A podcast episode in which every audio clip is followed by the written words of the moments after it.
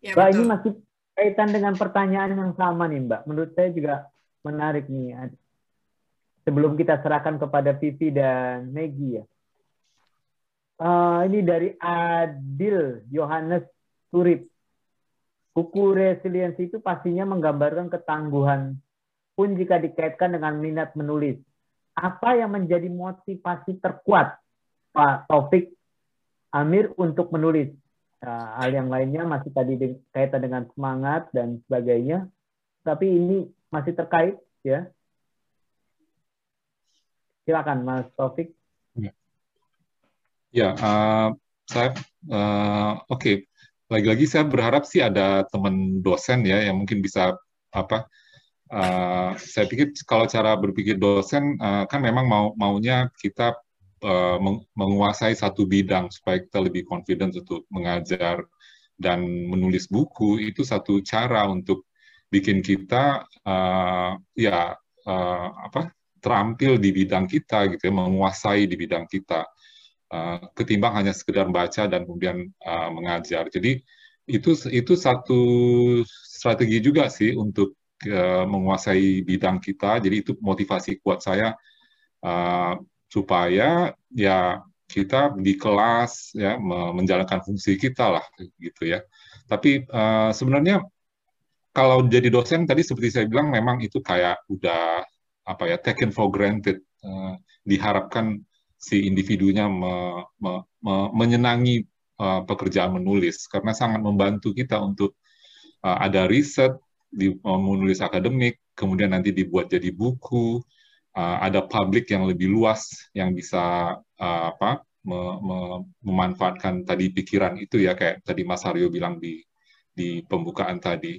Jadi itu bisa jadi apa uh, tadi motivasi saya rasa untuk jadi untuk seorang dosen lah setidaknya untuk seorang dosen ya. Saya rasa uh, bikin satu orang dosen itu uh, itu ya me, me, membuat buku bertahan dan kemudian uh, buat lagi yang lain gitu. Hmm, hmm, hmm. Ya betul. Artinya dengan menulis buku kita sebenarnya belajar dan makin menguasai gitu mas Taufik ya.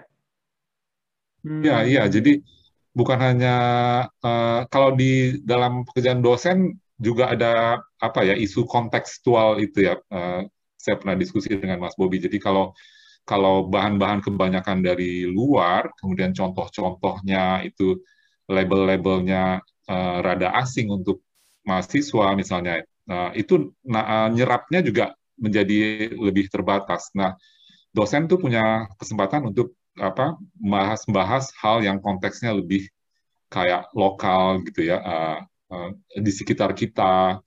Nah itu sangat dimungkinkan dengan satu orang dosen membuat bukunya gitu. Dan lama-lama kita juga akhirnya tahu ya dengan sekarang akses informasinya semakin mudah, uh, kita akhirnya juga tahu buku counterpart atau teman-teman kita dosen-dosen di luar negeri itu juga bahannya ya bahan-bahan yang kita punya juga gitu kita kita sama punya akses dengan mereka gitu. Jadi uh, ya nggak ada salahnya kita buat lebih konteks yang lokal ya itu akan lebih bermanfaat untuk uh, mahasiswa kita gitu. Itu sih yang uh, saya, saya setuju. Hmm. Setuju ya, Anda ya. Ini kebetulan sama-sama yeah. dosen. Saya bukan dosen. Ya. Nah tadi Karena memang kurang uh, sekali loh literatur kita yang benar-benar sesuai dengan uh, orang Indonesia gitu. Karena kita banyak mengambil dari luar. Hmm, hmm. Tapi Mbak Manda, menurut saya bukan hanya berlaku untuk dosen, ya. Kalau tadi kita perhatikan di dalam tayangan video profil, uh, Mas Taufik berkata seharusnya dosen menulis buku sesuai dengan bidang yang diajarkan di kampus, sebab masih banyak buku dari luar yang tidak kontekstual dengan situasi Indonesia. Kata dosen ini kita ganti dengan guru, misalnya. Seharusnya guru menulis buku. Kita ganti dengan tentara. Seharusnya tentara menulis buku. Hmm kita ganti dengan apa ya koki seharusnya koki menulis buku sesuai bla bla bla jadi bagi seluruh rekan-rekan sejagat anda cobalah menulis pesan dari Mas Taufik kita perlu camkan seharusnya kita menulis buku sesuai dengan bidang yang kita dalami sebab masih banyak buku yang selain belum tema-tema yang belum ditulis dan juga belum tentu sesuai dengan konteks Indonesia begitu. Begitu Mbak Amanda, kita komporin semua orang sejagat supaya nulis buku biar kita Ayo, pensiun ya. Nulis, nulis, nulis. Nah, Oke. Okay. Okay. Kita berikan ke Vivian ya, Mas Bobi ya. Kayaknya dia sudah tadinya dia bingung mau nanya apa, sekarang dia bingung mana yang mau duluan yang mau ditanyain gitu Vivian. Silakan, Viv. Baik. Saya dengar suara Vivi ini kayak suara Vivi yang orang PBK juga loh, sama suaranya. Ya. Silakan Vivi. Oke, baik, siap Pak. Um, pertanyaan saya berikutnya adalah, uh, saya mau membahas tadi yang sempat dijawab oleh Pak Taufik dan juga sempat digarisbawahi oleh Pak Bobi mengenai berusaha membuat sesuatu dalam bentuk apa pun. Nah, bagaimana caranya agar bisa terus konsisten dan fokus terhadap tema atau topik yang dibawa di awal?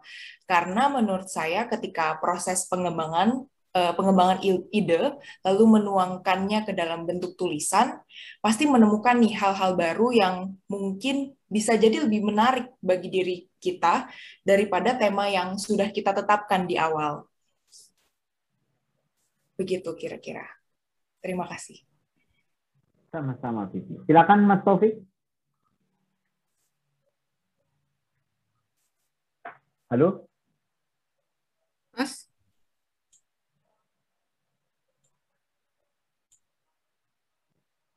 Kayaknya koneksinya lagi nih. Koneksinya masih belum nyambung ya? Ya, ini Baik. sembari menunggu, saya lagi mengumpul-ngumpulkan ini eh, pertanyaan-pertanyaan untuk penerbit karena katanya nanti Mas Patris mau memberikan jawaban Mas Bobi ini. Ya, siap. Nah, sembari menunggu uh, itu saya uh, apa Mas Topik saya ingin mencoba membantu untuk Vivi, moga-moga menjawab uh, ada seorang kawan, dia tamatan SMA, V. Dia menulis di uh, Wattpad. Tulisannya banyak diikuti oleh orang-orang sampai ribuan. Uh, kemudian ketika bukunya, eh, ketika semakin banyak, lalu penerbit akhirnya tertarik untuk menerbitkan. Dan buku itu pertama kali terbit dengan pre-order sampai 1400. Itu saya ingat anak uh, anak SMA begitu ya. Jadi sekarang kita perlu memanfaatkan yang namanya medsos sehingga uh, mungkin di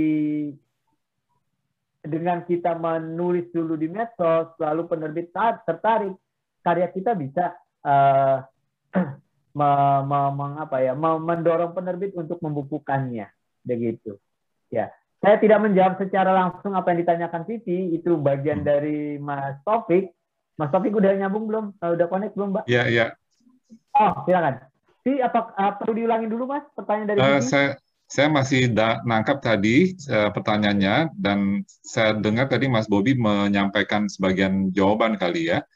Uh, tapi uh, saya setuju dengan Mas Bobi tadi. Uh, at least uh, ini saya ada coba praktekin uh, secara sengaja ya kayak misalnya kita coba hubungkan bahan yang kita terima apakah itu lewat TV atau film atau buku uh, yang kita sedang perhatikan kita coba connect dengan ide yang kita lagi coba dalami.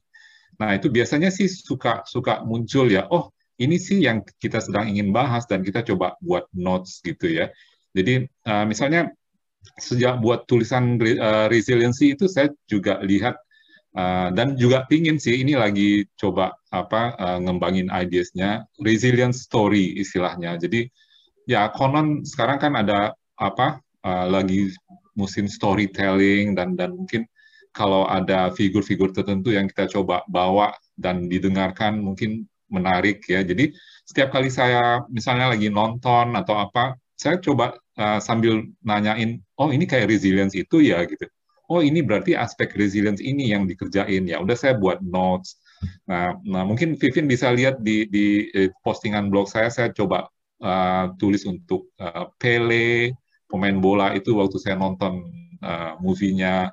Terus ada Bill Gates, uh, itu selalu muncul kayak ideas gitu ya. Oh ini ya, Bill Gates lagi lakuin ini ya. Oh Pele rupanya sedang ini. Nah itu saya coba catat sih, jadi uh, nggak tahu ini kalau dikumpul-kumpul mungkin bisa jadi uh, buku juga gitu.